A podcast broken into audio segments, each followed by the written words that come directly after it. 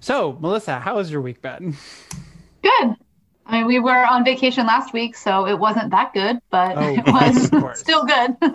You got to come back and readjust. Uh, yeah, it was that week.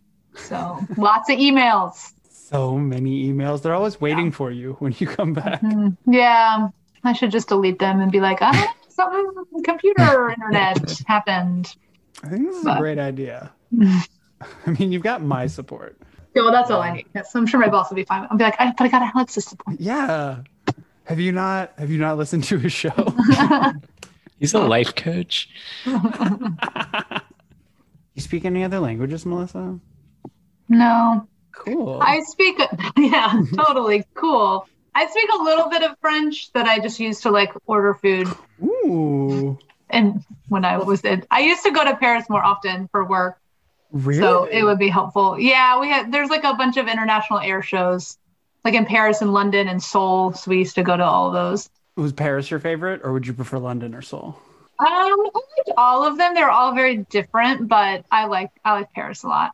It was probably my favorite place to go. Did you say international air shows? Yeah, like there's like a Seoul air show. Uh, the one in London is called Farnborough Air Show. But but this is so like people doing pilot, like pilots doing tricks and stuff, or Oh no, no. Well, I mean, I think they do. They usually have like a public day at the end, which usually has some of that. We Oh. never, we never stayed for that because like the first few days are like business, so it's mostly manned aviation, like your Boeing's and you know Embraers and all sorts of those folks. But then there's also there would always be like small unmanned pavilions or whatever that like we would organize or or just exhibit at to meet more people yes. Cool. we don't do that much anymore though. So I mean, obviously, we I haven't traveled in a year and a half. So I feel like other countries are more on lockdown than we are, even that it would be Mhm. really hard to do that unless Yeah. it's like the Olympics, I guess, and then you have to push forward. But other things are like, well, we'll just wait a minute. they do really feel like they have to push forward on those Olympics. I kept being like, they're gonna cancel it, right? They're gonna cancel it, right? And like here we are, and they didn't cancel it. I'm like, oh, okay, this could go okay. Probably not a great idea. I feel like probably they made everyone get vaccinated, I don't know. which at least helps. Like if all the people coming in are vaccinated, I hope that's what they're doing. I don't know because like Japan has really struggled with getting people vaccinated, so they don't have a very high vaccination rate. I can't imagine that they would be like, "No, you better be vaccinated." Oh yeah, none of our none of our people are. Sorry, like I don't know. That would be Well- weird. That'd be like a weird stance. Yeah. But what I'm saying is for the however many hundred athletes every country sends, right? Yeah. So you vaccinate those people, and then I feel like they're not letting people into the stadiums or anything. So No, you can't get like now. They're not even letting like Japanese residents in. It's just like yeah, you're performing to nothing to no Empty one. stadiums. yeah. hmm It's just like your teammates or whatever, and everyone like all the just the athletes. It's gonna be. I mean, it will be historic, right? I feel like this will be up there with the kind of like Jesse Owens, like Hitler Mhm. kind of moment as a Mm. like I don't know, showing this the sign of the times or something like that. Yeah. Do you Yeah. think World War III is right around the corner? Always, always. we did have something based on that was really messed up about the Olympics, right? Aren't there uh, African athletes who are not being allowed to, African women athletes who are not being allowed to compete? Just because their natural levels of testosterone are higher and they vary in female assigned at birth people wildly. Yeah. It's insane. I think it's insane too. I think it's still, I just think the whole thing is, well, and there's all that like uh, controversy with uh, Simone Biles because she did some move off the vault that was like so far above everyone else's that they're like, well, we can't score it like it really should be scored because then it wouldn't be fair to anybody else. And I was like, did you like make Michael Phelps like not compete because he has longer arms than everybody? And that would be unfair. Like athletics is unfair. That's the whole point of it. It's Yeah. unfair. Competition is unfair. Yeah. I don't, yeah, like, yeah, some people have natural advantages. That's probably the why they got into the sport they got into. yeah, I thought that was the whole point of the Olympics was to figure out who who those people were and like Right. them. I don't know. Yeah. My favorite thing about the, I heard somebody tweeted one time about the Olympics that, like, in every competition, there should be like one normal person competing just for like reference. So you can tell, like, see how good these people really are because there's like one person like struggling through the balance beam routine, you know? I'm I like would do that falling job. off all I the would do that job in a heartbeat. That would be so cool. They should make it the same person who does it for all of the events, and by the end, they're just so fucking worn out. Exhausted. like, like, you have to go down this ski jump ramp. You have to do it. And they're like, oh God, Yeah. no. They're like crying. yeah, yeah. By the end, they have like three broken limbs, and they're just like limping. So now, anytime I see like a clip, I'm just like imagining a normal doing it, and I'm like, this is so funny.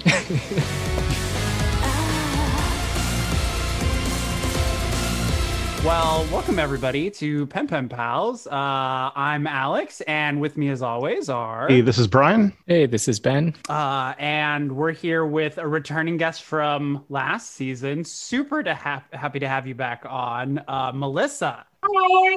Oh my gosh, our resident uh, robotics expert is here to weigh Oh. in on a new kind of robot. Oh, yeah, this episode has robot testing again, Yeah. doesn't it? Yeah, it's all like we planned it. Brian, you just posted an image. Is that something where you want to point out Oh, now? no, no, no. This we're gonna- is, um, I'm going to post a few during the watch party. It's just some stuff I want us to be aware of as we're doing the watch party. Okay. Um, but while you're getting that together, let me just check in with. So, Melissa, have you seen this show before? Yes. I have seen the whole the whole series. The whole enchilada. Okay, cool. And do you have any? Did you have an initial take? Did you enjoy it? Uh, were there any themes that really stuck out to you? Overall, I really I did really enjoy it. I like fantasy sci-fi, so this is kind of like, you know, set in the future or just another world that's very Mhm. like sci-fi heavy. So I I really liked that. But I also liked how that was the backdrop, but like the real focus of the story is on the relationships, of course. So I like that too. Yeah, I'm totally with you. I always like a, a well-made world that like a human narrative comes out of. Yeah. yeah, Yeah, exactly. So, so this might be a question for for Brian, but we've talked in the show about this concept of like isekai, which is like kind of like this foreign world. Mm, Does this qualify as that, or is isekai specifically when you take someone from our world and you put them into this foreign world? Yeah, this would not fall into the isekai genre. But it's interesting that you bring that up because although it's not someone, a quote unquote normal person being thrust into this fantasy world, uh, there is something strange about our protagonists and our uh, Mhm. our ensemble already, right? Like they're children, but it seems like, and Brian was pointing some of this out in the first episode, that it seems like there's some stuff they don't know that you would assume they would know. Yeah. So they may not be in a quote unquote fantasy world, but they're definitely in a world that they do not fully comprehend. Mhm. There's a, there's a little bit of a Rei vibe going on. Oh, yeah. Oh yes. Have Yeah. we did I talk about zero two? I don't think we have. So I think zero two is a combination of Rei and Asuka um, from Neon Genesis. Who, who's zero two? Oh, zero two is the pink haired, the uh, Oni horn. The Okay. devil. The pilot killer. Yeah. hmm She embodies a bunch of traits from, and we'll learn more about this. Like she embodies a bunch of traits from Rei and a bunch of traits from Asuka, and then it's all like wrapped up in this uh, Invader Girl Lum package. So I think she's like this synthesis character who's definitely influenced by what has come before her. Uh, really, really dig her. I, I was getting more of the Rei vibes from Hero and kind of like Yeah. his weird, Oh. just the way oh. he was wandering around in the world. But yeah, man, he's cool too. He's just so much of a like he's, you know, he's named Hero. So he's a little bland, especially right now. And so Yeah. When I first watched uh, Neon Genesis, not a big fan of Shinji. Now, big fan of Shinji. Maybe I'll like Hero more this time. Turner, what was that show that had the? It was like one Japanese character named Hero. It's like a live action. Um, Oh yeah. It was like kind of time traveling. Mm, yeah, I have yeah. no There's like the Invincible Yes. super Heroes. hero. Right? Oh, it's Heroes. I think it's called Heroes. Yeah, Oh, there's it a was. cheerleader That's who right. can't oh. die. Save the cheerleader, save the world. yeah, I, I guess I was just wondering. I wonder what the first thing that uses like hero, like a has a protagonist called hero for that kind of wordplay was. One of my favorite books, Snow Crash, the main character of the book is named Hiroaki Protagonist. So Oh man, I wonder if uh, Christopher Nolan read that. His Tenet movie is the main character's name is protagonist. Is it really? Yeah. Proto Man. Oh, that Nolan. He's so clever. Good old Chris. Uh, do we want to go into the watch? Do you have stuff to lead us through beforehand, Brian? Well, for anybody who's new to the pod or new to Darling in the Franxx, I feel pretty confident we're going to talk a lot about sex and sexuality today. Uh, probably, actually, every episode from here on out. What, what have you guys gotten me into? An orgy. We want to open up the podcast uh, so that we can, you know, have relations with more guests. but I, I'm also confident we'll have plenty of new material to talk about for each episode as well, because, you know, it's a complicated issue. I'm sure there's more than one or two things to be said about the matter. Mm, Nah, I think we can get it done with this one. Just be Thanks. done. We'll get it figured through. it out. Yeah, we'll have it all all sorted. All right, that, that'll be our new goal. We're going to sort out human sexuality in the next hour here. One podcast. All right. Uh, I've queued mine up to the first frame after the studio logo. It's like uh, cranes. Yes. Cool. I am there. All right. We ready? Mhm. Three, two, one, play. A lot of complaints about these weird aspect ratio things, but I think it looks really cool. We'd never heard of. Love the way these Called it Kiss, slow moving shots are framed. Yeah, a lot of tricks they learned back at Gainax. Day Mhm. after the Klaxosaur uh, attack. to have like The a startup still ritual frame to have a little bit of movement so much it, no one complains fashion. about it Yep, our first opening uh, music. Hey, you, you learned the song, Alex, right? yeah yeah i actually was listening to it on my way home and i was like i do like this song i am gonna look I, th- I, I missed the, the last time on, too. I think we should re- revive that bit if you're up for it. Oh yeah, yeah, yeah. That's how we should kick All off our our talk. So I'm sure none of this, the background images mean anything to you, Ben. But like to me, I'm shocked at how many of these frames that they give us just in the opening song. Uh, Like from later in the anime. Yeah, there's some that are actual stills from the anime, and there's some that are just in reference to some things that happen in the show.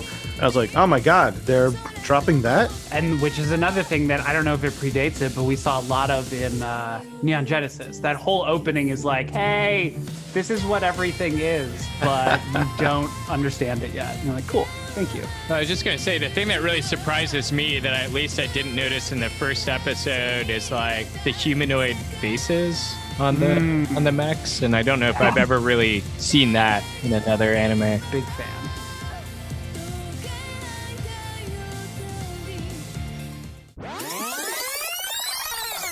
Oh, I still can't believe you were able to fight that Klaxosaur. He's always eating in the background. What mm-hmm. was it like? Honestly, I don't. That is one thing I noticed it. about this episode. Um, Only. there's a lot of money going into this production. Like most animes, Well, way, anything in the I'm background is going to be a decided to stay with still frame. Maybe you just But man, they pressure. have so much You motion sure got me beat. going on. way. Like that. There's a lot of motion. Yep. A lot of jiggling, unnecessary jiggling, one might say. They gotta make them so tight like how to fit in those frames. You gotta get real tight underwear. But no amount Yeah. of training could prepare the young parasites for this sensation. Protect their bodies. This is how women are in the locker room, Alex. Yeah. This is exactly yeah. Can't confirm. exactly. We're always tickling each other. Constant. So Brian, is that not fan service? Was that uh, Uh, important plot? Oh, Uh, we'll get there. Character We'll development. get there. Like We'll get become there. one with another. what? The women's suits look super amazing. uncomfortable. They have to be like mm-hmm. painted on and then like this weird spine I thing. guess you and You? Noah must be really don't know. compatible. It looks very uncomfortable. It seems like a confrontational choice. Mm-hmm. Yeah, we're gonna talk about sexy I'll robots a little bit once we uh, get this But all conversation decisions on going. the field Hope will so. be made by the lead Franxx Big fan. Delphinium. Roger. Ooh, look at that sexy green robot. Ichigo ever do to become a leader? And then there's a very Harley Quinn one. Now, Yeah. we'll begin the drill. Uh, This'll be also looks first like one in a real I don't know which one came so first, but uh, also looks like So Spinel you trust from uh, partner and follow their Steven you'll fine. Universe. Commence Oh yeah. I would say Steven Universe came first. This was 2018, right? Yeah, but but Steven the Spinel was like only or only got introduced Partners in the movie, and I don't know when that of came out. Their paracapacity will fluctuate. Wait, so Fra- Franxx is Gentle touch of her 2018? Yeah, Oh, I didn't realize that. it's very recent. That's why I've never heard of it. I didn't realize it was so new. Man, 2018 was such a good year for anime. You are awful. Wow, that was the whole episode. Yeah, Right? That went by really fast. yeah. Love it. Then stick around for the uh, ending credits. There's no Easter egg, but it's just a. This is the first time we're getting a closing Yeah. credits. Oh, I love, especially this sequence. They change up the ending sequence as we go on, but I love this sequence of them wearing, I guess, like modern school girl clothing. Like, I think it's really cool uh, that there's a focus on them, that it's humanizing, that. There's some stuff that reminds me a little bit of serial experiments Lain in this. Some of the aesthetics. So I don't know if I mentioned this, uh, and we don't have to have this for the show, but out of curiosity, I was trying to see how many people um, worked on Darling in the Franxx that were also involved in uh, Evangelion in some capacity. Uh, so I get on uh, my an- Anime News Network and just was starting to just go through each name one at a time, clicking on them to see what projects they did, and it was something like 38 names before I finally gave up. I just got the impression that oh wow, this really was a reunion. Like just the people who were doing like audio editing, like they brought the whole crew back together again. It must have been it must have been fun, you know. When Nishigori said he wanted to work with uh, his people again, he really meant Yeah. it. He meant like everybody. Brian, do you want to start us off? Lead us through here. You're like our resident expert on Franxx. Okay, so we are here to talk about episode two of Darling in the Franxx, what it means to connect. My own personal subtitle for this is a series of experiences of being judged. A lot of this episode reminds me of middle school somehow. uh, and people grasping at concepts that they like heard in passing or don't remember quite well. That Yeah. it- there's a lot of middle school in there, you're right? Uh, so this episode starts off right after the end of episode one. Episode one was the uh, welcoming ceremony, which got interrupted with the Klaxosaur attack. And here we're just picking right up. We're doing the ceremony, but this time without all the fanfare. APE and Papa are not there. There's no big stadium and crowd. It's just the essential crew at the loading docks. There's just something so non glamorous about a loading dock. That's where the real work gets done. yeah. But nevertheless, um, our animation crew still continues to astound me. Just this like sort of mundane uh, exercise that it's been reduced to. It's just so beautifully animated and uh, like things are just framed so well. Mhm. The one little tidbit we get is that uh, Ichigo seems to just be really fixated on uh, Hero as she's like watching Hero through the scope or whatever in her mech, and just really zooming in on him. She's like, how's this kid doing? I don't know. I don't know how to take that. That, that a little bit evokes like the Shinji looking at Rei through the, Hmm. the scope from Evangelion a little bit, right? Oh, that makes sense. So, like, we are getting a ton of repetition from earlier series, but we're getting a lot of toss ups, right? Like, whereas it was the main character looking at someone else in uh, uh, Eva, now we have one of the ensemble players looking at one of the main characters. So, for uh, those of us participating in the podcast, um, you can sort of click along to the images I've shared in the chat. But uh, the first one is just called Hero. We have a guided tour. This is so cool. Sure. What was so striking about this first one to you? Well, just like we saw in episode one, uh, specifically what I'm thinking of uh, is the Naomi and Hero scene on the uh, uh, the platform when Naomi was leaving. Uh, you can just give us one shot to establish like this symbolic social distance, but they gave us so many like through the course of their conversation, and they were all really well done.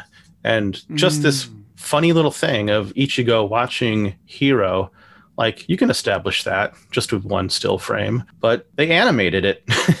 Uh, th- th- these are moving shots and like again just aesthetically the composition it's so well done Yeah. uh, there- there's like a golden rule in art about like the sort of chessboard layers of contrast and man they nail it If, if I can evoke the, the one film class I ever took, I feel like they would say, um, you know, there's this like yellow line that we see in between the two of them. And that might be a thing of saying, you know, there's something separating them, there's some barrier there. And that's kind of like the, the visual version of it, maybe. Yeah. not to jump too far ahead but we see that exact same image when Zero Two and Nana are in the elevator leaving the breakfast scene. So, not to dwell on this too much, we get our very first uh, opening credit thing uh, with our our theme song, "Kiss of Death." which I'm gonna learn. Yeah, and uh, there's not too much to say about this. It's kind of typical of a lot of anime. We get a lot of frames of like the shape of things to come. Uh, what did impress me is that they do render original images that reference things that are going to happen later in the series, whereas a typical anime would just uh, do screen grabs from later on in the show. I shared that's the second image mirror in the chat. This won't mean anything to you, Ben, but there is a shattered mirror with an eye reflected in it in a pool of blood. And, and this is like a frame from the theme. Yeah, it's a screenshot I grabbed from the opening sequence. But again, it's it's an original rendered piece of art. And just a little trivia here for us. Um, the song is performed by a pop singer by the name of Miki Mika not oh my god, why do I fuck this up so much? Nakashima, Mika Mika Nakashima.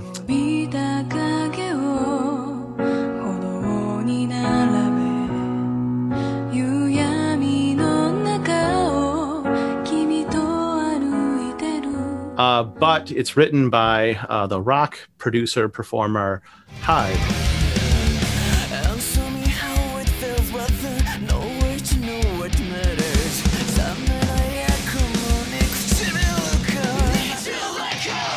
Uh, if anyone is a J-pop fan, Hyde, of course, is the frontman of L'Arc-en-Ciel. Uh, so to me, this felt like another doubling down of the theme of uh, duality, right? Originally, the uh, reunion between Studio A1 slash Cloverworks and Trigger, two very different styles coming together. Uh, the director's theme of wanting to combine shoujo and shonen styles coming together, and now here we have this very feminine pop singer performing a song written by this so super masculine rock producer, and it's a pretty catchy tune. Absolutely. Uh, there's a lot of tonal shift in it. It's my heart bones in Yeah. many ways. Uh, and this is actually the only award Darling and the Franxx got at the Crunchyroll Anime Awards is the best opening theme. Boycott award shows. Yeah.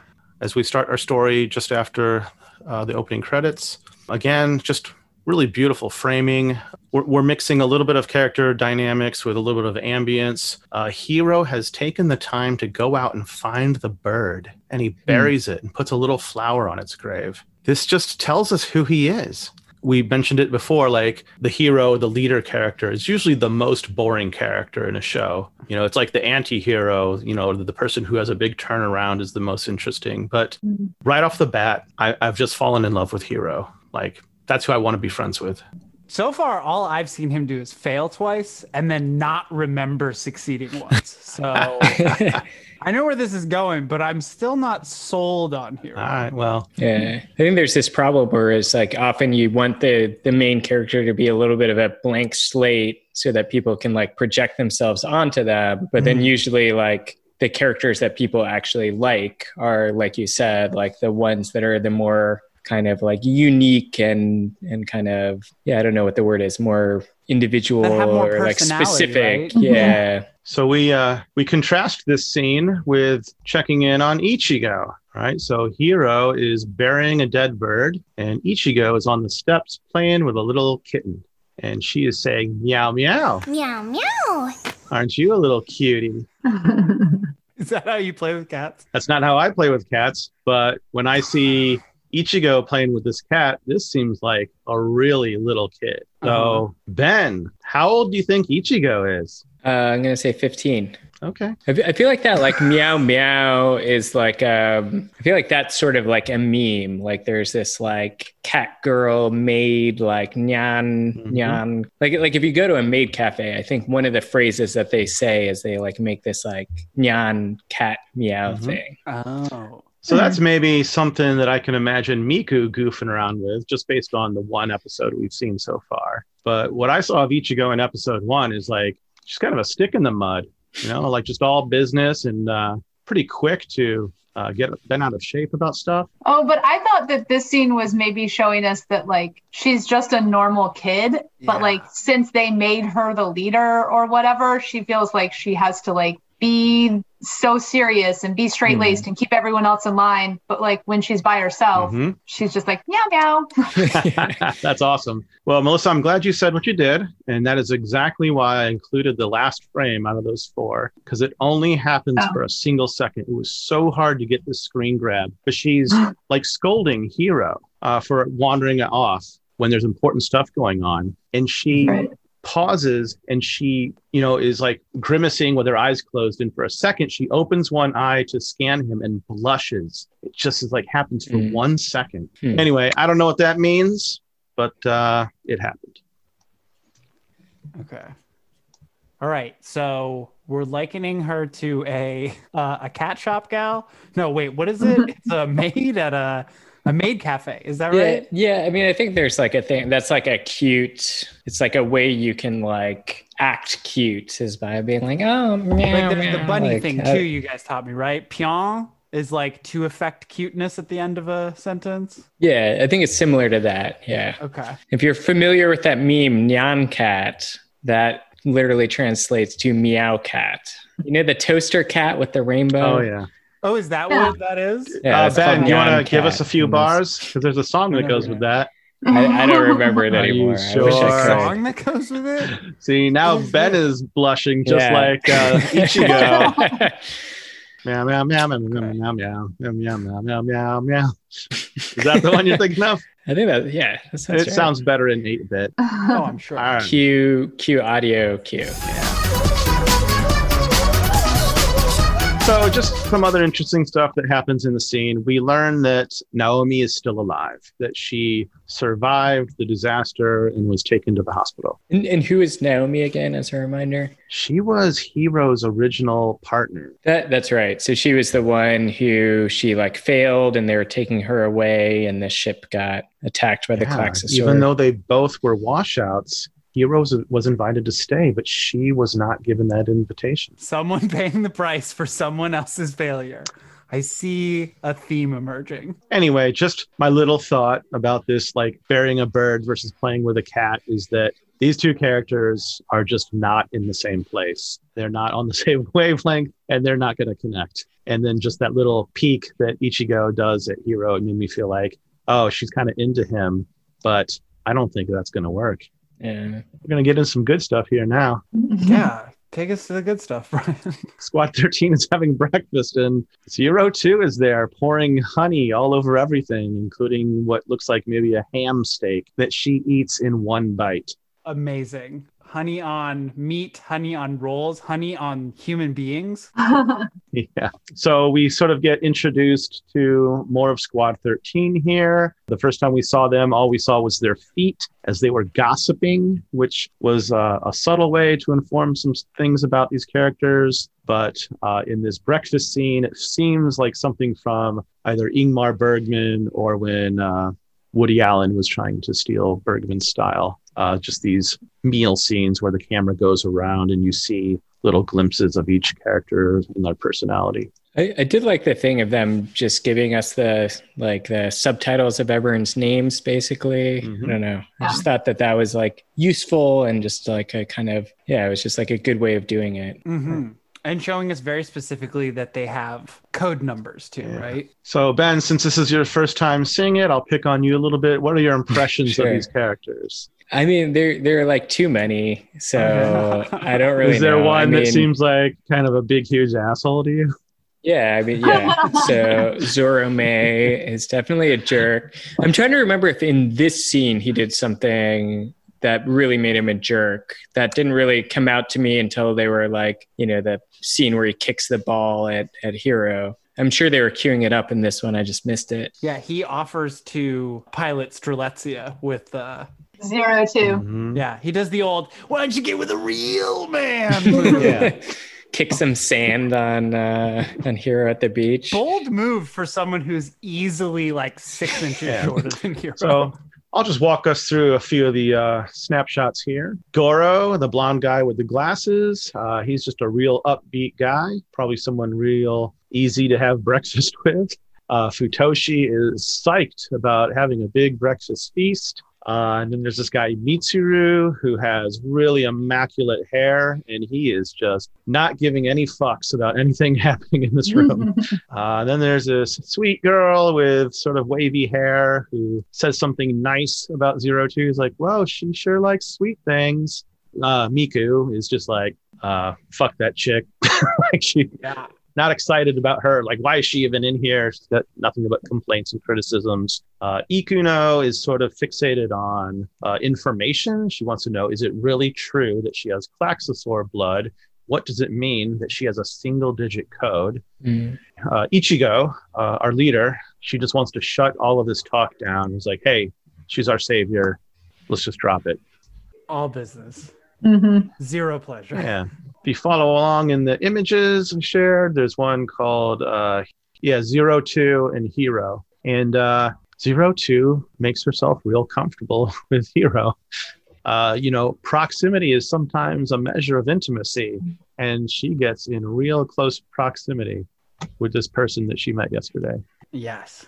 It's awesome. and you know like by itself you can't really say that it's like explicitly sexual but like the way she runs her finger up his neck and then across his chin line holy shit Yeah, she does this like almost finger guns. It's very provocative.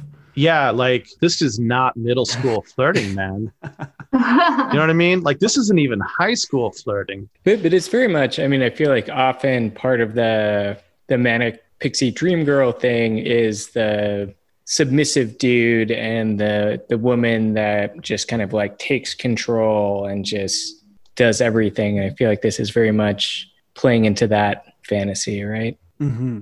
yeah something about it feels different to me though i mean i've seen a lot of manic pixie dream girl shit i'm just looking at this scene i'm looking at hero i'm like he's done man he doesn't have a chance like she knows what she's doing Hmm. you know like a lot of the manic pixie dream girl stuff is like reckless and frivolous that's not the vibe i get from her Oh, w- I'm sorry. What? that's not the The well i mean vibe you get from from- zero from- two is no not no no like this scene Well, yeah, it's, it's more like the manic pixie dream girl is just like the guy happens to be there, whereas this Mm-hmm. feels more like targeted or predatory or something. Or something you know, Hero's fixated on this piloting thing, maybe because like he's gonna die because if he doesn't pilot soon. But uh, he he asks her, and uh, she confirms like, Did I actually manage to pilot that Franxx? You sure did. And you were great, darling. darling? which again, this feels a little bit like, uh, what are we talking about? Are we talking about piloting, or are we talking about sex, uh, or is that one and the same for her? Yeah. Have you ever piloted a plane? I did, and it was great.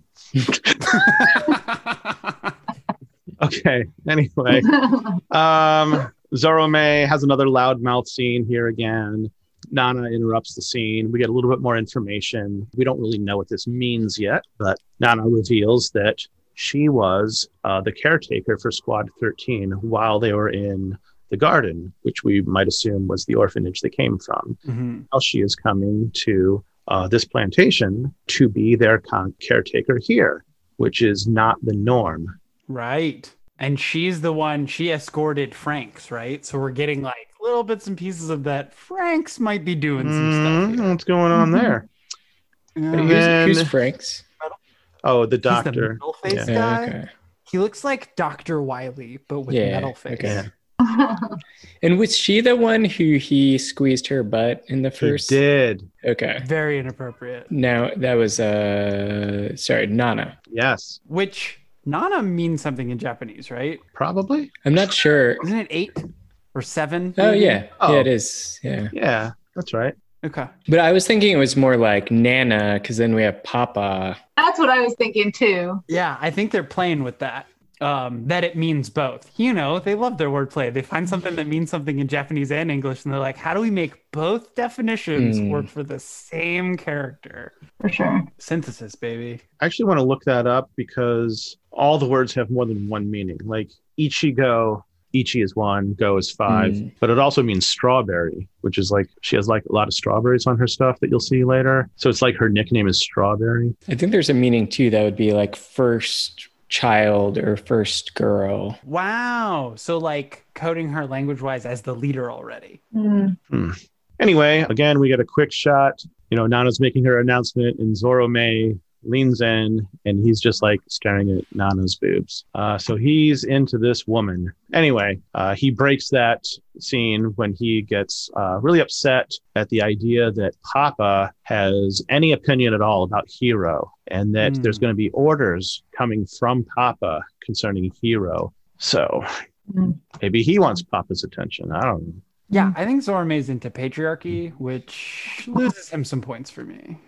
So another little thing that happens, I don't know what it means, but Nana escorts Zero Two out of the breakfast area, which is illuminated by bright daylight outside, and they go to this elevator shaft, and uh, Zero Two is getting lectured. And as the windows open up, uh, we see a nighttime cityscape, uh, and it's very reminiscent of like some imagery from Neon Genesis Evangelion the types of buildings are almost exactly like Tokyo 3, but the lighting effect is something that we've seen inside the underground bunker. Mm. Uh, specifically, like these like orange tones. And the kind of like silhouettes on an elevator. That was like another thing we would see in yeah. uh, Evangelion a lot.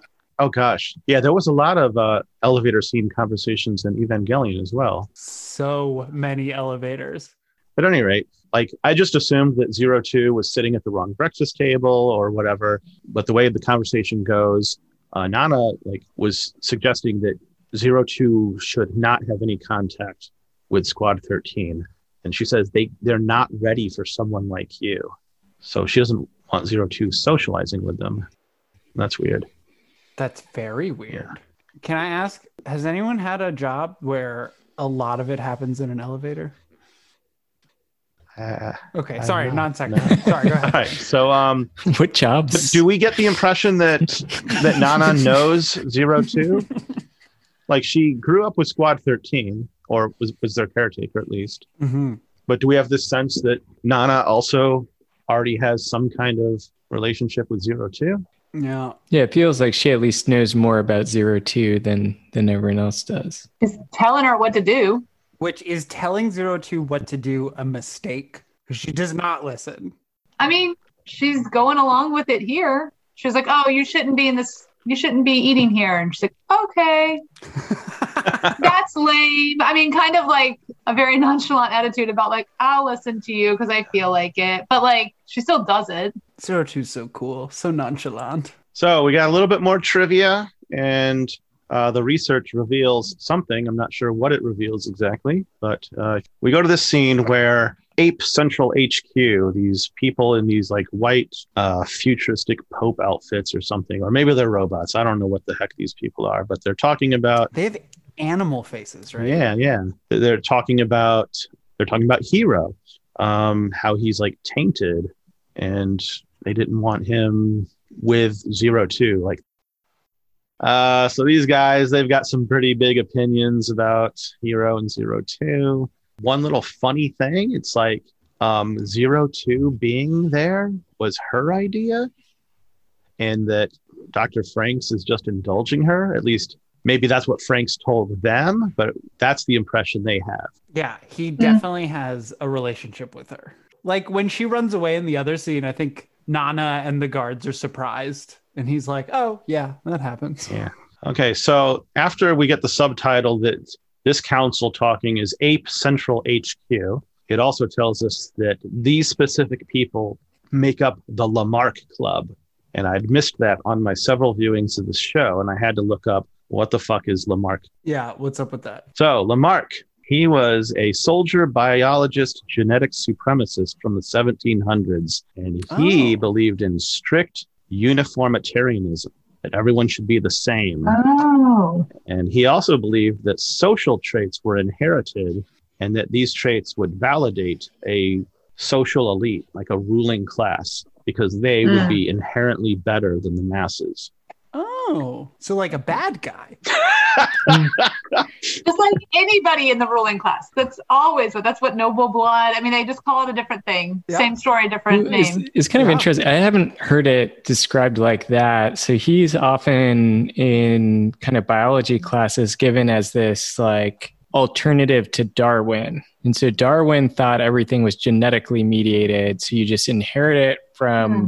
Your parents. Lamarck's example, he thought that the way giraffes evolved this long neck was you had this creature that extended its neck to reach to the leaves on the tree. And then that creature's children had a longer neck because their parent had extended their neck. And so actually the USSR embraced Lamarckian stuff versus Darwin because there was this idea that like by changing your behavior and what you did, you could change the next generation that like no one was just like fated to be bad by their genes.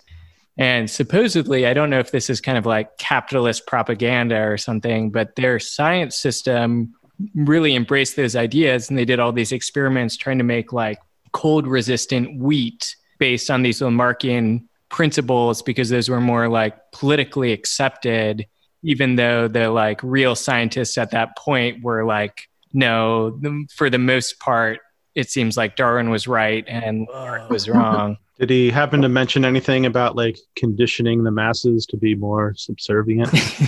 i mean maybe, maybe. It wasn't part of it was his politics, all right? We're talking about his science. well, but I mean, like, yeah, I mean, you could see something where it's like, yeah, maybe if you get them to be more subservient, then the next generation will be even more subservient and so on and so forth. well, that was interesting. Mhm. So this tells us that either this council from APE are kind of like authoritarians, or maybe they just don't really like Darwin that much. So Hero, uh, they also drop this one line real quick that he has no apparent signs of aging. Oh. Like just hero or Uh, they specifically name code 016. Huh. So you guys ready to get into it? Yeah. All right, because we're gonna go from this scene to a locker room. A locker room that let's get your take on it, Brian, is or isn't fan service. Well, let's get there. Well, let's just take it slow. All right. So we start out with the guys, and Zorome is still a jerk. He doesn't believe that Hero really piloted because he's just so fucking lame. Uh, and Goro is still the best bro. He's really encouraging and giving everyone the pep talk. My impression is he's just a, a solid dude, a natural leader. Mitsuru uh, still does not give any fucks about anything happening, and Futoshi is like hiding food or taking food from a hidden place or something. Wonderful. So, uh, women's locker room. Locker room. We open up with a shot of uh, Miku's ass trying to get some really really tight underwear on. Mhm. Seems to be made out of rubber or something. Very comfy. So it really breathes. Then they they paint on the suit or like the suit is not even they don't put it on they just stand there and it like materializes. It's like a nano suit or something. Like yeah. Yeah. It's like the technology version of uh is the Take time. technology version of the Sailor Moon like swirl and the Oh Uh, yeah. yeah. The transformation scene. Uh, so in my head, uh, these are one-use pilot suits, and they throw them away every time. Yeah. So it's very ecologically destructive. In answer to Ben's question, uh, I would say both. Like I'd say this is definitely a fan service scene, but there might be a reason. But uh, we maybe we don't know yet. But at any rate, super sexualized, right? Part of the idea of fan service, it's something that if you took it away, it wouldn't affect the story or character development at all. It's just for the fans, for titillation. For the people who buy the Blu-rays and the statues. yeah. And uh, as we established, like maybe this isn't really how girls are in a locker room. Yeah, no. They're they just change clothes. It's super boring. But Really? not to shame anyone out there who maybe does like identify with Miku. There, there's probably people out there that are just loose with the boundaries. I'm just saying no one's ever been like, let's tickle each other. like no one maybe it's just me. I don't know. Now I'm sad. It I feel not- like it was maybe something I missed out on in high school. No, I would have hated it. yeah. yeah, seems a lot of boundary issues in this group. Well, but they're also like living together and like I, it seems like they're like they have also no other social contact. Yeah. I guess that's true. If you spend all your time with, there's what, eight, nine of them. So 10 of them total. And then Naomi goes and then zero, two. So 10 still. So if you know nine other people, you're going to be close enough with a couple of them, right? Yeah. That's fair. At any rate, we see the continuation of getting their suits sprayed on or scanned on. Uh, what struck me was this weird artificial spine that gets snapped into place. It forces them to have this like arched back posture and these heels that seem like they would serve no purpose. Heels do arch your back. Heels arch your back too. That's true. Yeah. So I could list like a dozen anime where there's like super sexualized pilot suits, but they just they just are, right? And it feels like they're going through great lengths to show us like, hey, notice this. Yeah. We are sexualizing these people. Yeah. And then the dudes are just like in a black flight suit. like, come on, nothing. Yeah, I mean, I guess their their roles are very different once they get into the uh, suits. That kind of surprised me. I don't know. Yeah, I saw that look of surprise on your face. I was like, I oh. didn't need to watch my screen during the watch party. I was watching yours. I was like, this is where we're going. Huh. So I just want to compare the visuals that we're getting with the audio because they're talking, the girls are talking about connecting for the first time Mhm. and they're all sharing their different experiences. And it sounds a lot like sex. Mhm. They're talking about becoming one with another. And they they receive it differently. One didn't really like the feeling of being stirred up from the inside, but Ichigo had a different feeling about it. She said it put me at ease. Like that feeling of becoming one with another was nice. And Kokoro didn't understand that. And she attributed it was like, well, it must be because of the low number pilots who are like more elite. And then she kind of looks off and it's like, that sounds amazing. She did not feel amazing when she connected. That's what that tells Yeah. us, right? Hmm. She connected, didn't feel amazing. Connects just fine. Her and Futoshi, no problems on the battlefield. So it's kind of weird. It's kind of like they're people talking about sex and they don't know what sex is. Just a little Yeah. a- aesthetic note the way that the pilot suits like not the skin tight aspect of it but the other costuming it looks a lot like shinto wedding garments Hmm. Oh yeah. It's Uh, most wild. specifically the, the sort of hood shape thing Yeah. yeah that's kind of the, the the final thing that we get here in the locker room scene is uh miku is kind of making a big deal out of the whole darling thing with zero two and it seems like maybe some kind of passive aggressive thing ichigo slams her door on her way out in a very aggressive way that gets everyone's attention Mm. but so we're going from that to the drill. So they've already had their welcome ceremony and connected, and now we're going to get another sort of very intimate look uh, of this connection process. And now it's going to be really super sexual. Ben, what did you what did you make about this? Uh, make out of this connection scene? Yeah, I um like I was saying, I thought this was going to be when we had the first episode and he didn't remember what had happened inside the mech. I thought that that was going to be kind of a continued theme that we were going to cut away as soon as people were inside the mech and maybe that would be one of the big reveals later on in the season, but it is one of the big reveals here.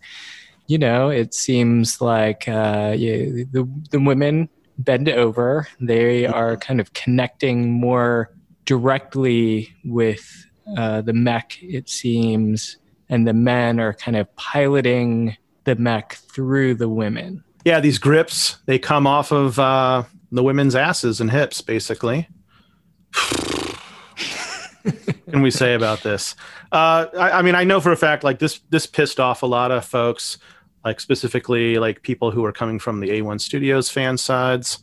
So, is this just fan service? I think this is confrontation. Like, yeah, you can enjoy it like fan service, uh, kind of unironically, but I think it is uh, meant to call attention to what is happening. Like you said, like it's uncomfortable. It seems not necessary at all, especially the heels, right? Yep. And the only thing that's necessary is we see, and we put a real emphasis on it, Delphinium uh, coming up when it steps out for the first time. we see those same heels. And we get a really awesome uh, shot where we focus on connecting and then the face visualizes on the Franxx. And this is a theme that I think we're going to come up with again and again is that the mech is the pilot, right? And we talked about this in Gundam like there's this separation especially in robot anime of like the violence that's happening on screen that it can happen to a monster, that it can happen to a robot, but like this is a uh, a commentary to like bring us back to baseline and be like, no, no, no, the robot is the pilot. They are committing the violence, and the violence is also being committed against them. It's like holding a mirror up to the mech anime uh, genre. Okay, so has everyone seen Pacific Rim? I, I have not, Yeah. Yeah. But you can spoil it. I don't. My fault at this point. there, there, there's two pilots that have to mentally join in order to pilot this giant robot to fight monsters. And that's the first thing I thought of with this. was like, oh, like two people have to use their brains in some sci-fi way to be able to pilot these giant robots. And I remember watching Pacific Rim and thinking about the scene when Riley was going to do this mental connection with this really cute girl who's going to be his love interest. And I was like, oh my God, their minds are going to be one. And like, she'll know about like him staring at her ass and having all these thoughts about, you know, any fantasies that he may have had for like his entire life. like she'll know like the memory of like his first time he ever got a boner and was embarrassed or whatever. You know, like that's a lot of like super intimate shit. And Right. that that is what is happening here too. Like they are in each other's heads. And now it's much more provocative than the way it was in Pacific Rim because it's it's a sexual position. Mhm. These suits are so thin or tight or both that you can literally see the indent of their belly button and the women's asses are raised up. it seems like this is designed to stir up sexual feelings. Yeah, but but the the characters are so kind of sheltered that they don't mm-hmm. understand that, right? It's it's That is like correct. it's this thing that is being kind of imposed on them to like harness that or something like Yeah. that. Yeah, much like the audience that these shows are Hmm. often marketed at, right? Yeah. Like they see these things and they get these feelings, but they don't understand the context of them yet. Yeah. Mm. So this will be the my, the last uh, case that I make that this is that we're going beyond fan service here. Is that when Hero and Zero Two piloted together, uh, Zero Two kissed him. They weren't in these like cockpit seats. They weren't connected with these weird grips or anything. She just grabbed him, pulled him close, and kissed him, and everything lit up. The machine came alive. hmm And if if I remember the imagery right, it's a much more like missionary, right? It's like they're both facing each other, or whatever. It was like a little bit sexual, but in a different way. Like I thought that's how these things worked Mm. was going to be like they're facing each other, Yeah. and then we get to this episode, and it's like Yeah. no, it's, Well, it's like sexualized, but without being intimate Mhm. because, like, what the guys are looking I mean, they are looking at her ass, but they're also looking at, like, a screen readout or something. Like, you know, Mhm. like when they connect, it's like whoop, and then there's like stats and Yeah. Yeah. not sexual stuff on the screen. So it's like harnessing the power of sexuality to do violence instead of to, like, Oh, bring two people together instead. that's interesting. Oh, well, at least gender roles, not sexuality necessarily, but these things are intrinsically linked, right? Gender roles are weaponized in culture Mm. to get young men to join the army, to become police Right. officers, to to, commit to, violence. to sell Right. figurines and whatever, you know, like the com- commercialization of Yeah. it where you are selling the sexuality but not providing the intimacy, right? Mhm. wow. Yeah. Um, so just a couple more observations and we can move on. But um, just one of the things that we've already established is that Dr. Franxx made all this stuff, and this is a guy who had no reservations about just grabbing Nana's ass and squeezing it in front of her coworkers. And now this is the guy who designed the suits they're wearing that are super sexualized. This is the guy who designed these cockpits that are super provocative. And like the robots. I mean, Yeah. Uh huh. It did make me laugh. I'm like, okay, so they had this money and they're like, let's design lots of different shapes. No.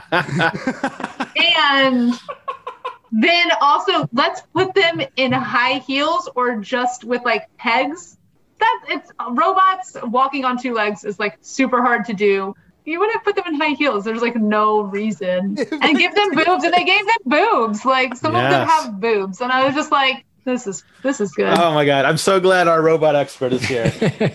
Yeah. So this is a little bit of a spoiler because we don't know. We haven't been shown the rest of the world yet, but um, there are other plantations with other squads and other robots, and I can tell you that all the other squads pilot uniform robots that look much Mhm. more practical in terms of a bipedal robot.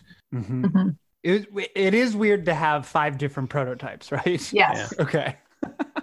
Okay, so just the last little bit of character thing that we get here is that all the pistil stamen pairs uh, have different types of relationships. So, like when Zorome connects with uh, Miku, uh, she makes this like sort of sexual squeal, and he's like been out of shape about that and criticizing her. Uh, Ikuno is catching her breath, and Mitsuru has nothing to say. He's not even looking at her. Goro is concerned. He's like checking in on Ichigo, and she says she's okay.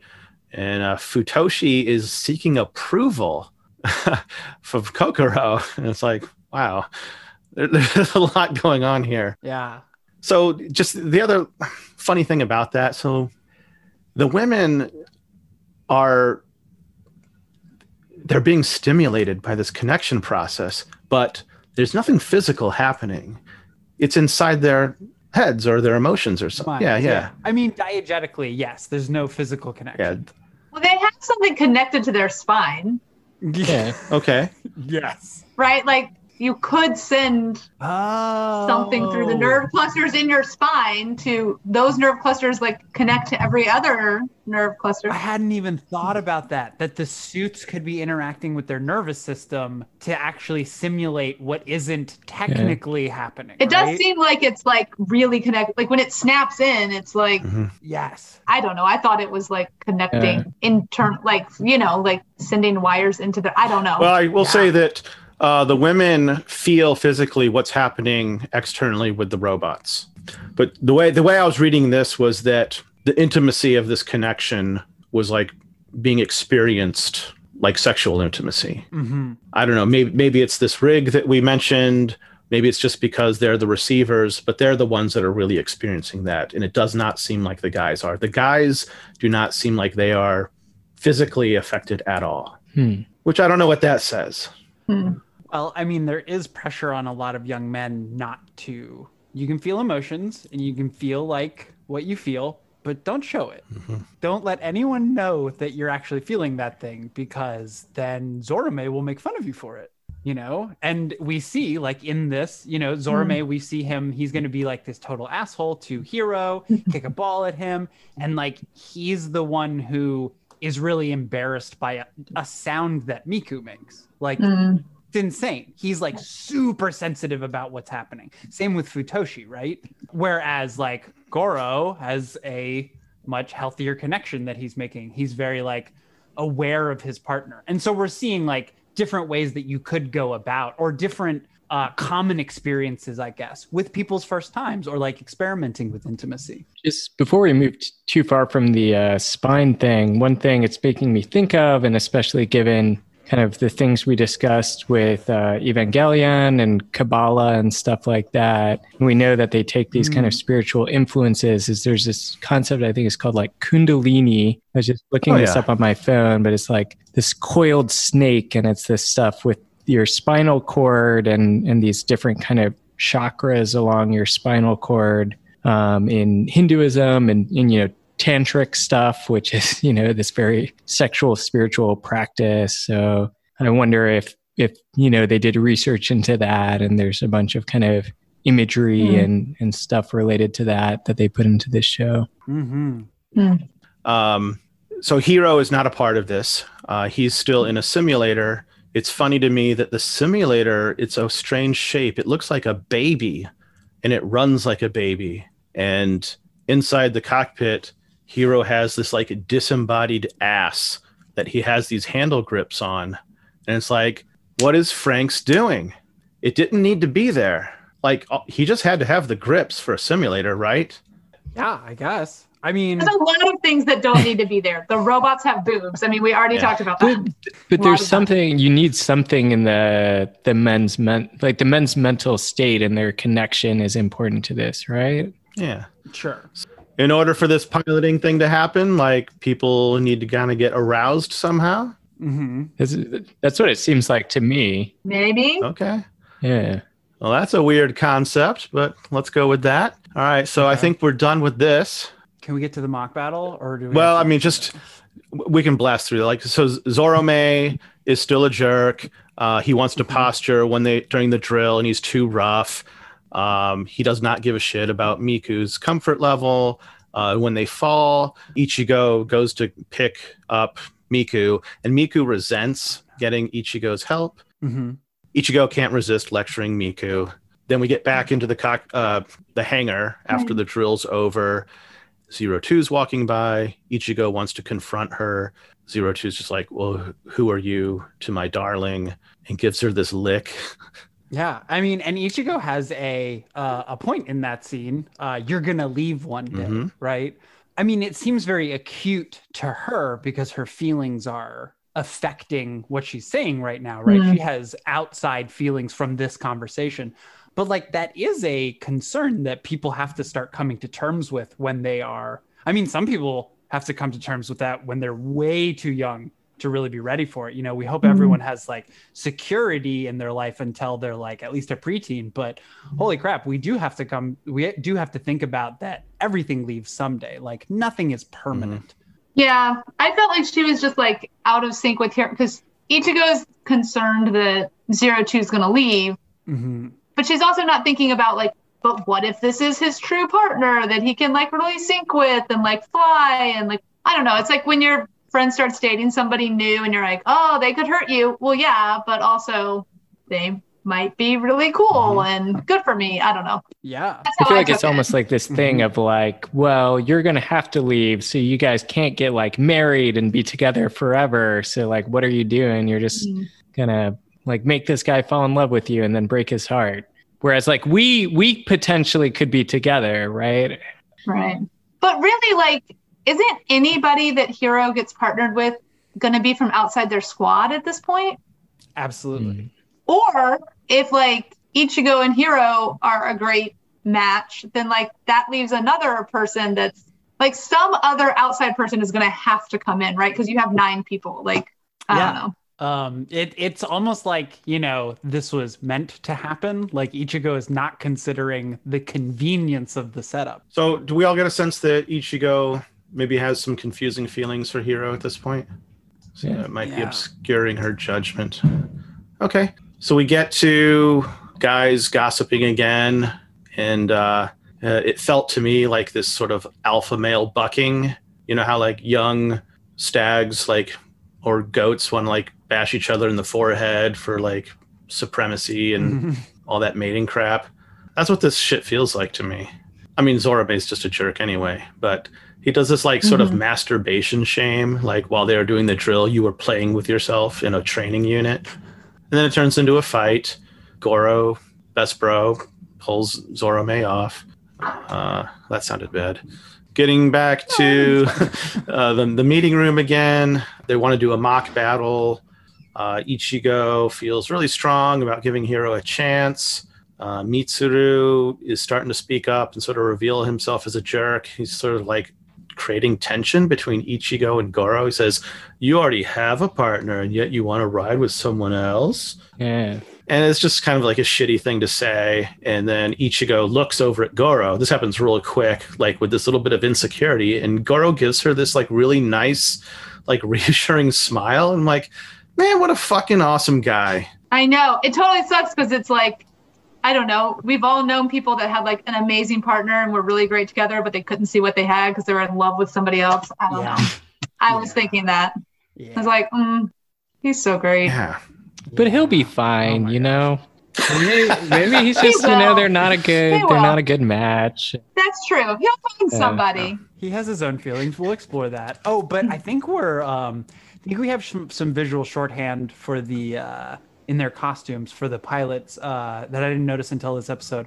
Goro and Ikuno are the only two to wear glasses and they're very they're reserved and they're very aware of like other people's feelings Hmm. and they're slow to uh react to other people's feelings because they they both seem like they don't want to react the wrong way. You know, Goro's like, "Oh, well, I don't really know what's going on, but uh that's my best friend and that's like my partner for the Franxx stuff, so I could get bent out of shape about it or I can just like he's very cerebral. So the glasses could be code that those two are seeing things more clearly. Ooh, they have a unique lens from the rest of Hey. So it's not Nana who like grants the request. It's like zero two, sort of assuming like authority or ownership over Hero. It's so weird and goofy. And again, like she just can't help like invading uh, Ichigo's personal space, and Ichigo immediately covers up her cheek to protect herself from getting licked again. And then Goro's in the background, like, "Oh, this shit's going. This is happening again. Like, I'm supposed to do something." But you know, Zero Two just like she leaves a lot of rooms in this episode. Just every scene ends with her leaving a room. Uh, so now we're gonna get to the mock battle, and like, Oh, well, before I move, I one thing I noticed in when they were like having the discussion is that like everybody voice well, everybody involved voiced an opinion except Hero. Zero two was like, I'll pilot with you, and then they were like, well, sh- you know, Ichigo volunteered. I want to do it. Goro, like whatever, and then Nana was like, okay, we're agreed, and Ichigo was like, yeah. But Hero never said anything. Like I don't even I don't know what he felt, but he never really like agreed to that plan. Yeah. I mean, he uh, got in the mech, so, but still, I thought that was interesting. Yeah. Ben keeps noticing this like or we like to bring it up the like I could just be here, right? Like this passive participant uh kind of fantasy that's sold to a yeah and men. yeah and, and here in this case it's like the the women competing over him right Yeah. well and, and i mean that was like kind of like even Gil- i mean too it's almost like you know it's all these things like twilight like often here i think we have the you know it's kind of like more the female with the two dudes but you know that was kind of evangelion and actually sort of flcl too right you had Yes. mamimi and you had um Haruko. haruko Haruko and what's her name? Oh, actual right. age Um, appropriate the yeah, Ninamori. Ninamori. Ninamori. Oh, my favorite. She has purple hair. Sorry, I love purple hair. Oh, and glasses, just like Ikuno. Oh, but hers are fake. Do you think Ikuno's glasses are fake? Well, she is covering something up, but we can get to that later. Wow. Yeah. So we start off with tension. Zorome, he just wants a rematch. But uh, Miku sort of gets into that spirit of Zorome. She has this passive aggressive comment. She calls Ichigo great leader. And Ichigo's just like, this is just for Hero. All right. So uh, this is a scene that maybe I read too much into. It's weird to me that uh, they're fighting with these batons and they like sort of go erect when they are ready to fight. What's weird to me is that they're, you know, all the Franxx so far are completely different. They have completely different weapon systems. They're working off completely different prototypes, but they have this standardized baton. yeah, but it's just for the mock battle. Like these things never get used again. Hmm. Do you think they're one-use batons, just like the the pilot suits? it's like after they go Throw 'em flaccid, they don't Yeah, yeah. can't get those up They again. don't work ever No. again. So they get started, and Hero's really excited, but then things go bad really quick. Again, maybe I'm reading too much into this. It sort of feels like this uh, erectile performance anxiety thing. No, I, I think it's pretty And- explicit. I don't think you're reading Yeah, too okay, much okay. into it. The, the, the dialogue, absolutely. man, it's so cringy, dude. Just like all the insecurity and doubt and stuff that's coming out. Like Ichigo's like, is it my fault? Is it my fault? I don't think so. Is there something Zero Two did that I'm not? I don't know. And then she starts comparing herself to Zero Two. Oh my god, it's horrible. And we get a great juxtaposition, right? Because it happens to Ichigo and Hiro at first, And then uh, as they're trying to sort it out, that's when Zorome is like, "Okay, whatever. We're not we're not waiting for you anymore." And then it happens to Zorome and Miku, Yeah. right? And they have this more confrontational, less understanding, like, "Oh my gosh, what are you doing? It's your fault. Don't be this way." Well, and, and there it's that he he's too cocky and he says something that makes her jealous, and so she's not Yeah. into it. So so we can see it, it can work both ways, right? That if one partner gets out of sync, Both people have to be into it. yeah, Yeah, Zorome rejects Miku and embarrasses her in front of everyone by suggesting that he would pilot with Ichigo as well. So it's sort of like this betrayal of trust and they lose their connection. But three minutes pass between these scenes. And again, this might be me reading too much into this, but it's dark and quiet inside the cockpit. And Ichigo is trying to sort it out. Like, well, what what did you and Zero Two do? And man, I was looking at the, these frames and it's like, God, this reminds me of like the first time I was in another girl's bedroom alone. Mhm. We didn't do anything. We were just sitting on the bed and talking, but man, it was intimate. And like, I remember feeling tense and nervous. And that's just this, this vibe I got. Does anybody remember their first time in that kind of a situation? Uh, I had something a little older. So I was, uh, uh, I dated an ex girlfriend of my best friend at the time. And I asked him, I like explicitly asked him, I was like, what did you guys do? Because I wanted to know, like, I didn't want to do anything wrong. And I was like, oh, Mhm. well, now to me, I was like, I don't think I'd ever ask my friend that. Like, I, I, uh, but like at the time, like, I didn't want to walk into anything that I wasn't prepared Mm. for. So, like, my probably my better judgment got shut off. And I was like, oh, I have this open book. Let me ask you these things. Like, I never considered how those questions might make him feel. Mm.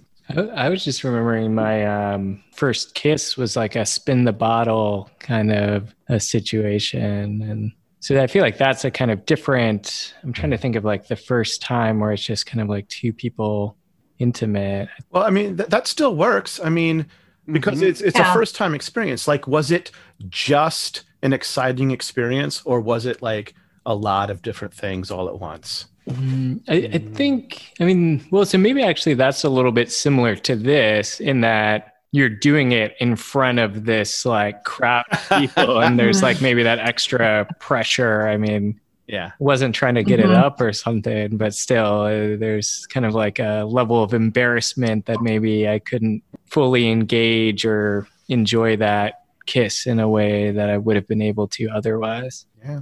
Yeah. Well, how about you, Melissa?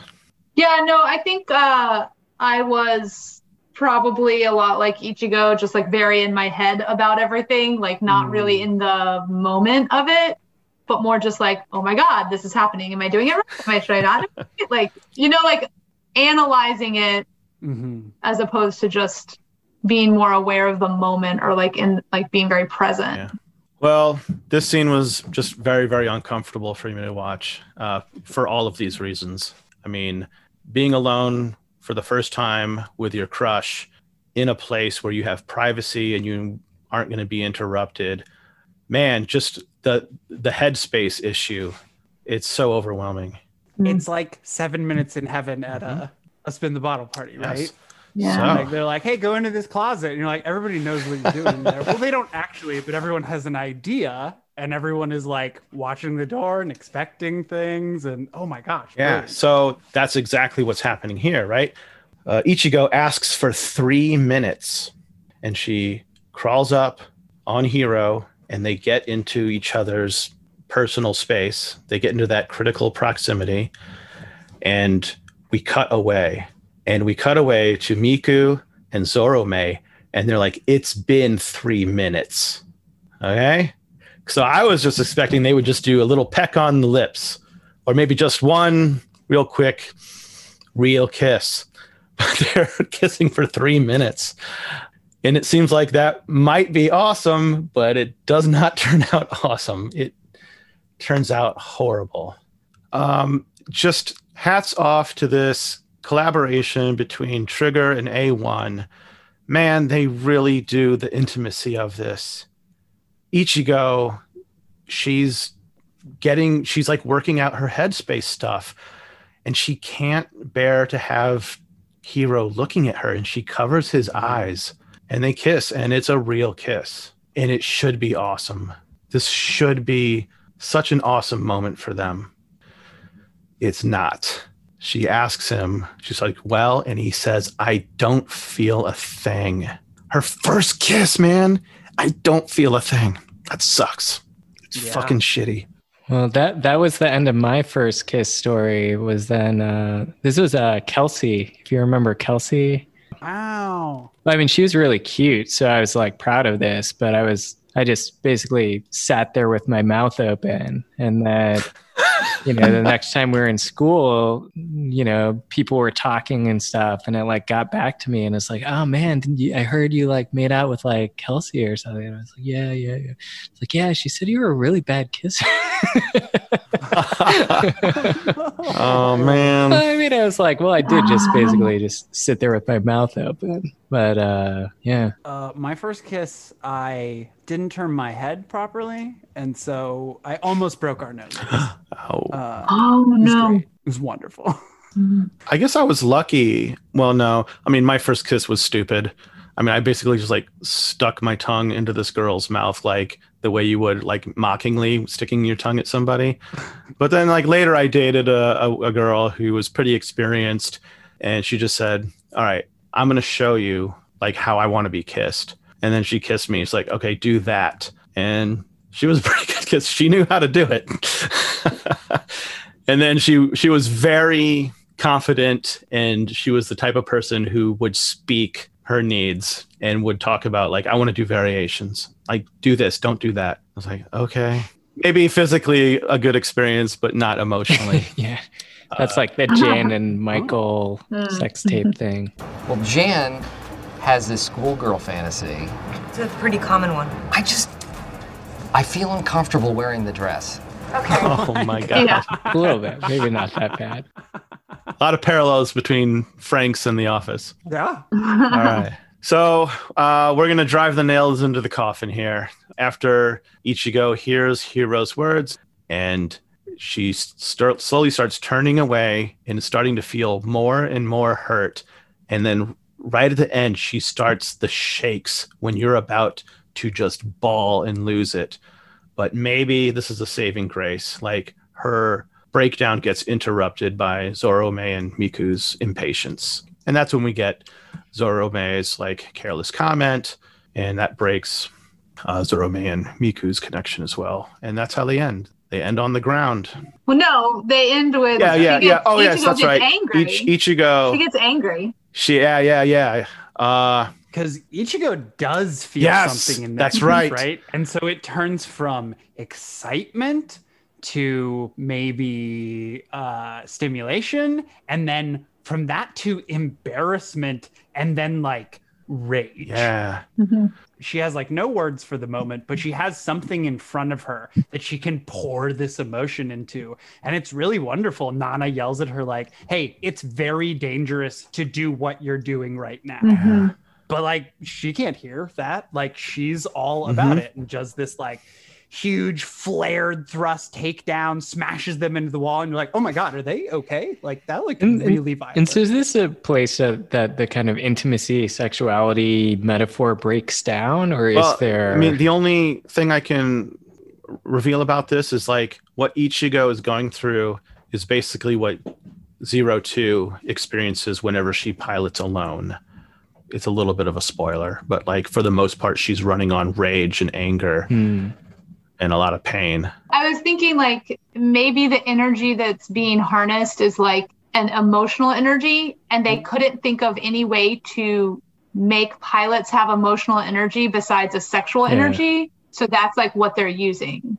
But like Ah. maybe they can be like if you are just really happy for a friend, you could pilot a Franxx, but Okay. they don't know how to harness that. So they're like, well, we'll do the sexual thing because that is like sort of low hanging fruit. Yeah, that's exactly what you made me think of. Like, what is the easiest thing to provoke in people? Well, and like, and and I think if we kind of go back to this being like a thing about how um, like society like like how the system harnesses us, right? I feel like a lot of stuff is Yeah. like get the job and make the money so you get the girl or whatever, right? And it's like, mm-hmm. well, you could just motivate yourself on like anger, like show them like what you're worth or whatever, right? But that maybe that is a more dangerous thing to kind of like fuel your life. Not that the other one is great either. I mean, maybe if you love as opposed to sexuality, then that's like more more noble. Yeah. Um, so that's pretty much gets us to the end of the episode. Hero wants to apologize, and Ichigo's not having it, and she just tells him, "You were terrible." Oh my gosh. And it's a reversal, right? Because uh, O2 had told him earlier, you were great. And now Ichigo's Mhm. like, you were terrible. And like, it's, it, he is terrible. He said to her face, I don't feel anything. But like, I mean, I don't know about you guys, but I have definitely like professed undying love to someone who was A, not good for me, and B, didn't feel that way about me. Mm-hmm. And I felt a lot like Ichigo. It's embarrassing, it's rage inducing, it's crushing. But at the same time, like, yeah, I mean, I probably said some shitty stuff to them at the time as well. But like later I realized, okay, like that just wasn't your person. Like you're okay.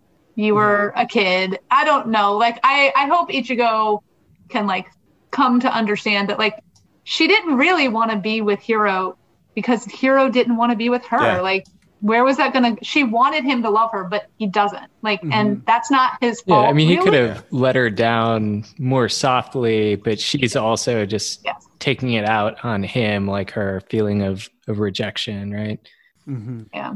Okay, so this is our episode, and this is like a great example of why I love this series so much. Because this is what the story is. It's just all this weird, powerful, intense, messy, crazy emotions and sexual feelings. And like I get like the the backlash hate that this show is famous for. Like if you came here for a mech anime yeah, you're going to be disappointed. If you came here for a lighthearted slice of life relationship ensemble, man, you're going to be disappointed.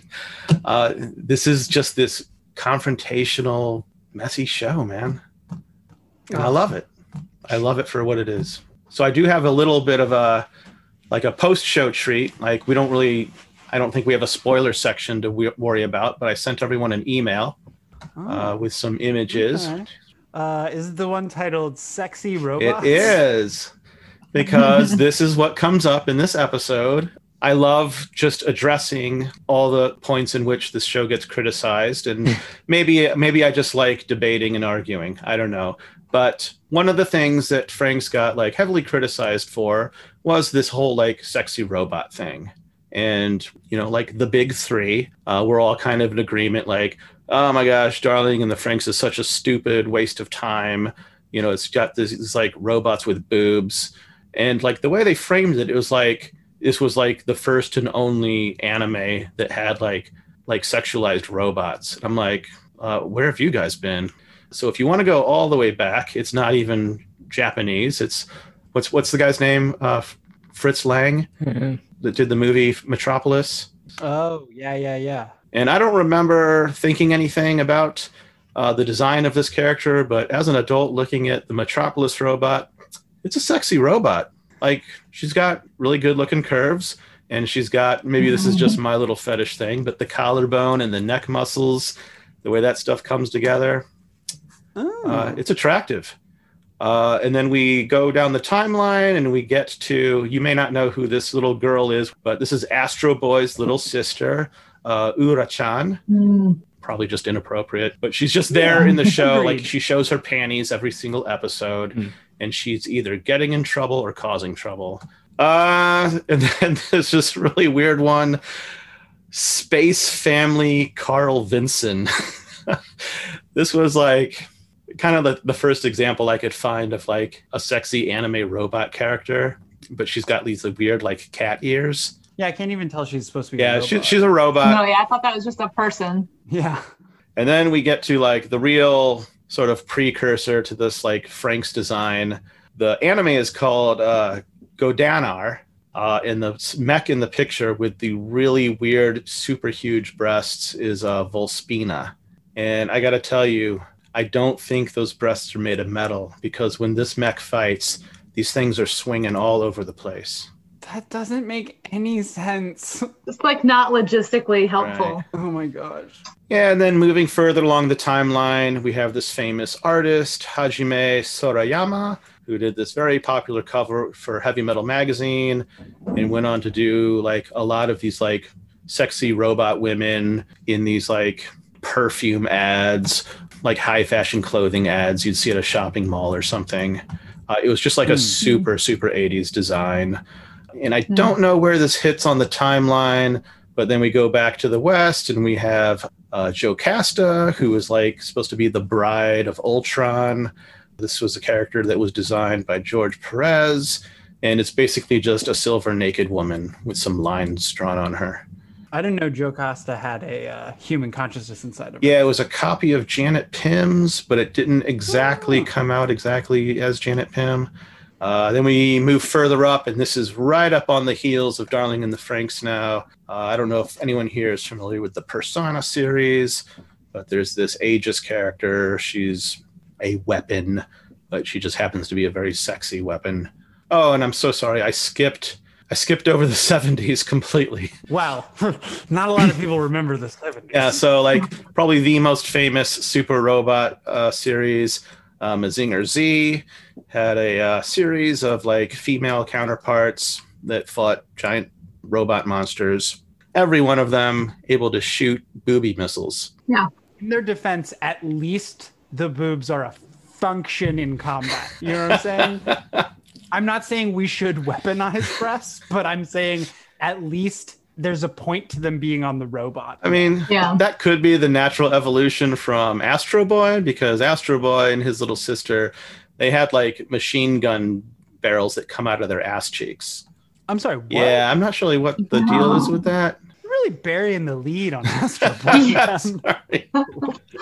Okay, so any closing thoughts for the episode? As always, we like to give the floor to our guests. If you had anything you wanted to get off your mind, No, I think well, the only thought like the thought I kind of had when I was like thinking about the episode as a whole is that, you know, again, like it felt very exploitative because like, you know, like the couples involved don't really know a lot about their world. mm-hmm.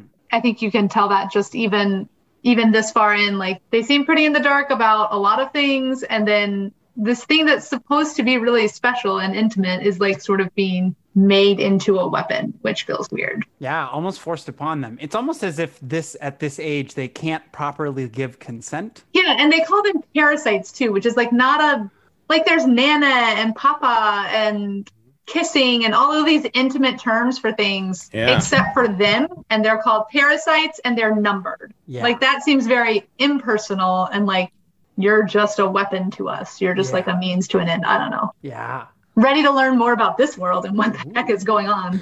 So, something I've been playing with recently um, is this sort of like thought experiment. Like, I think we, we were probably all on the same page. Like, these are young people who are being exploited in different ways, right? Sure. So, I think we all just know intuitively, like, why that's bad. But if we had to say it out loud, like, why is that bad? It violates their humanity. I would agree with that statement. So I found that sometimes there's like young people that might feel something, but they don't have the vocabulary to like express it verbally or even form the internal narrative. And sometimes something like this can be helpful if there just happens to be some young person out there who might feel exploited in some way but doesn't know how to voice it. Hmm. Yeah, we hope you're listening to our podcast. My final thought is that I'm now going to imagine any two pilot system in this format now. So, like, Pacific Rim in my memory is now the two of them having to take up these positions and getting mad at each other about, like, no, you have to do that one. No, I don't want to do that one. Oh man. there is Pacific Rim porn, by the way. So Oh my God, there's The Pacific Rim Job. Is mm-hmm. that? so you've seen it. uh, pen, And pals. darling. All right. Thanks, everybody.